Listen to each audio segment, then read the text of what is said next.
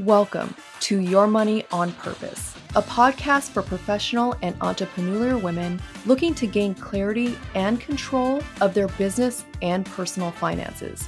I'm your host, Dawnette Palmore, and on this podcast, I am going to be talking to mompreneurs, financial coaches, business owners, CPAs, and everyone in between as we discover ways to give your money more purpose. Hello, everyone, and welcome to your Money on Purpose podcast. I am your host, Dawnette Palmore. And today I wanted to talk about um, burnout, uh, small business owner burnout, and an entrepreneur burnout. Um, you know, just thinking about, you know, even in my own business, a lot of us uh, can be solopreneurs, and there's no one for us to really talk to or maybe pass some of the burden on to or carry some of the burden on um, in a business. And we can, we live in a hustle, hustle, hustle culture. I think we're starting to come out of that. I, I know that I am. I did it for some time and realized that was not a viable way to run my business or or to run my life.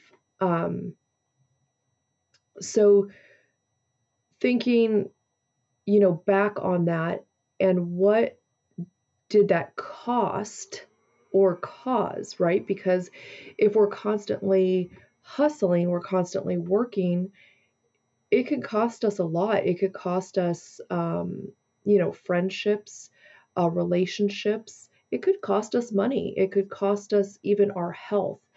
You know, uh, we hear a lot about um, employee burnout, right? Employees getting burnt out at work, but we don't really talk about, you know, business owners and entrepreneurs getting burnt out. At least I don't hear a lot of conversation about it.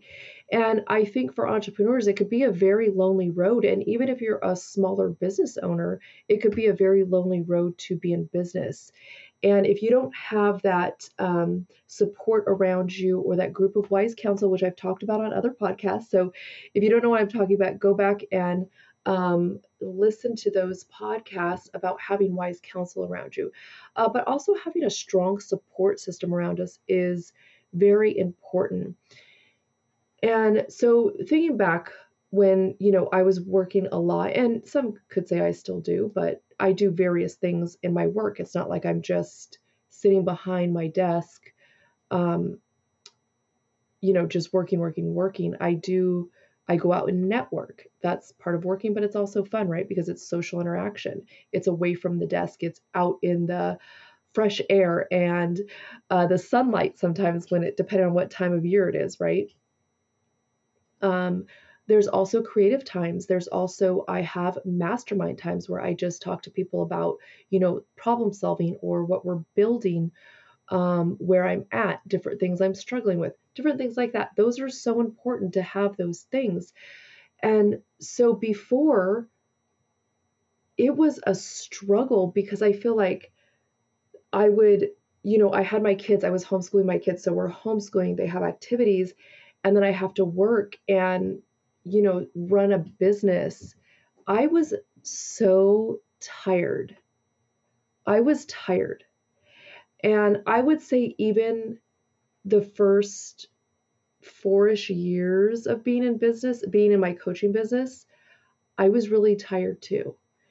And I had to find that balance in my life. And I think that COVID for many people helped them to find that, or at least showed them what was important in life, right? What was important, what was being sacrificed, and where can they fix that? So, um, having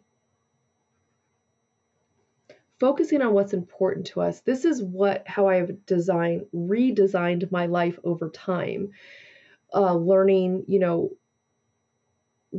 learning the process learning you know what figuring out things i guess i'm trying to say like I think at first maybe we think, oh yeah, let, we got to work, work, work, work so that we can, you know, get things going. And you know, sometimes we do, um, but we also have to come into this balance part. And so, as I have figured that out, I have actually figured out how to design my business around what is important to me, around my family.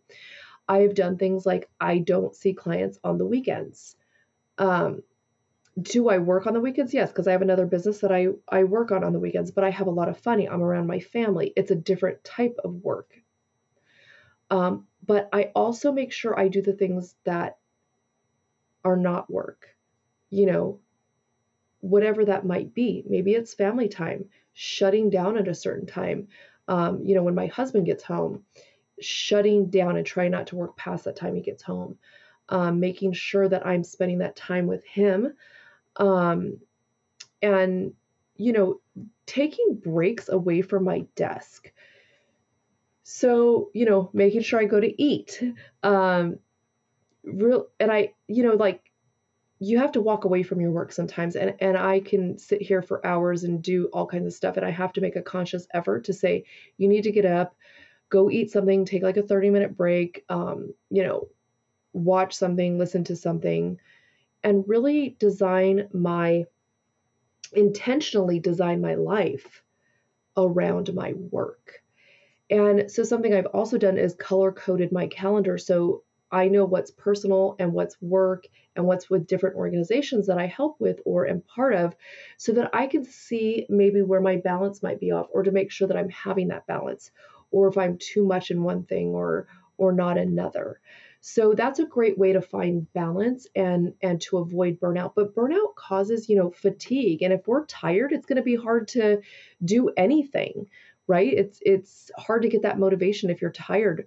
And when we get tired then our immune system goes down. And what happens with that? Well then we can get you know we're susceptible to to colds to flus to sicknesses to health issues. Um, and that's not where any of us want to be. And especially stress causes so much disease and um, sickness that we have to be careful to balance ourselves. And you know um, i think that that's really important. And we have to think you know, I always say we can make more money, but we can never get back time.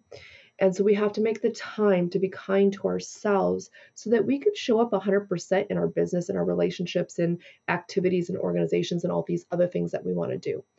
So I encourage you to do that. Um, you know, one of the other biggest things I did this year was to hire a virtual assistant or a VA to do some things that were kind of bogging me down. I didn't like it. It was stressful, but I knew it needed to get done. And you guys, it has freed my mind. And at first I thought, why am I paying this person? I could be doing this myself, da da da. And this last few weeks, I'm like, my mind is freed up. I can focus on other things. Like it has literally cleared my mind because I don't have to think about those things. I don't have to worry about that those things. My VA is getting it done and doing a terrific job at that. And that has allowed me to even put even more balance in my life. Um, you know, yesterday um, I didn't, I had taught two workshops and then I didn't do anything the rest of the day. I, I vegged out because I was tired. Um, you know, doing workshops takes a lot of energy. I have been busy last couple weeks. So I was like, you know what? These are the only thing, things I have on the docket today. Let me just chill out. And that's what I did. And I think hiring the VA has allowed me to do that because it's freed up my time again from the little tiny things that need to be done that were bogging my time down and my mind and my sanity, right? Um, so I think that's also a great big step is saying, do I need to hire somebody? Um, who can I hire to help me with this? Um, these are not the things I like to do. They're bogging my mind, my time down. Um, these are real conversations we have to have with ourselves. And entrepreneurs, solopreneurs, uh, small business owners, friends, friends, please, please take care of yourself. The world needs what you have to offer. You have a gift and we need you.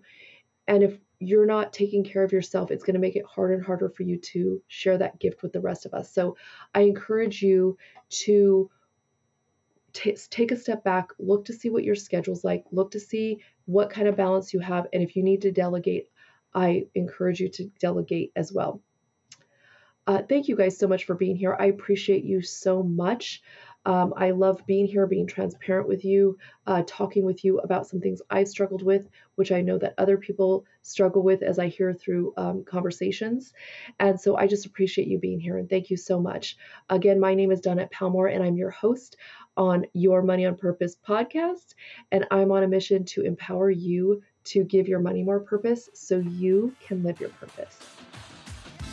If you got value out of this episode, I would be forever grateful if you would leave a review and then hit that subscribe button wherever you listen to your podcast so that you never miss an episode.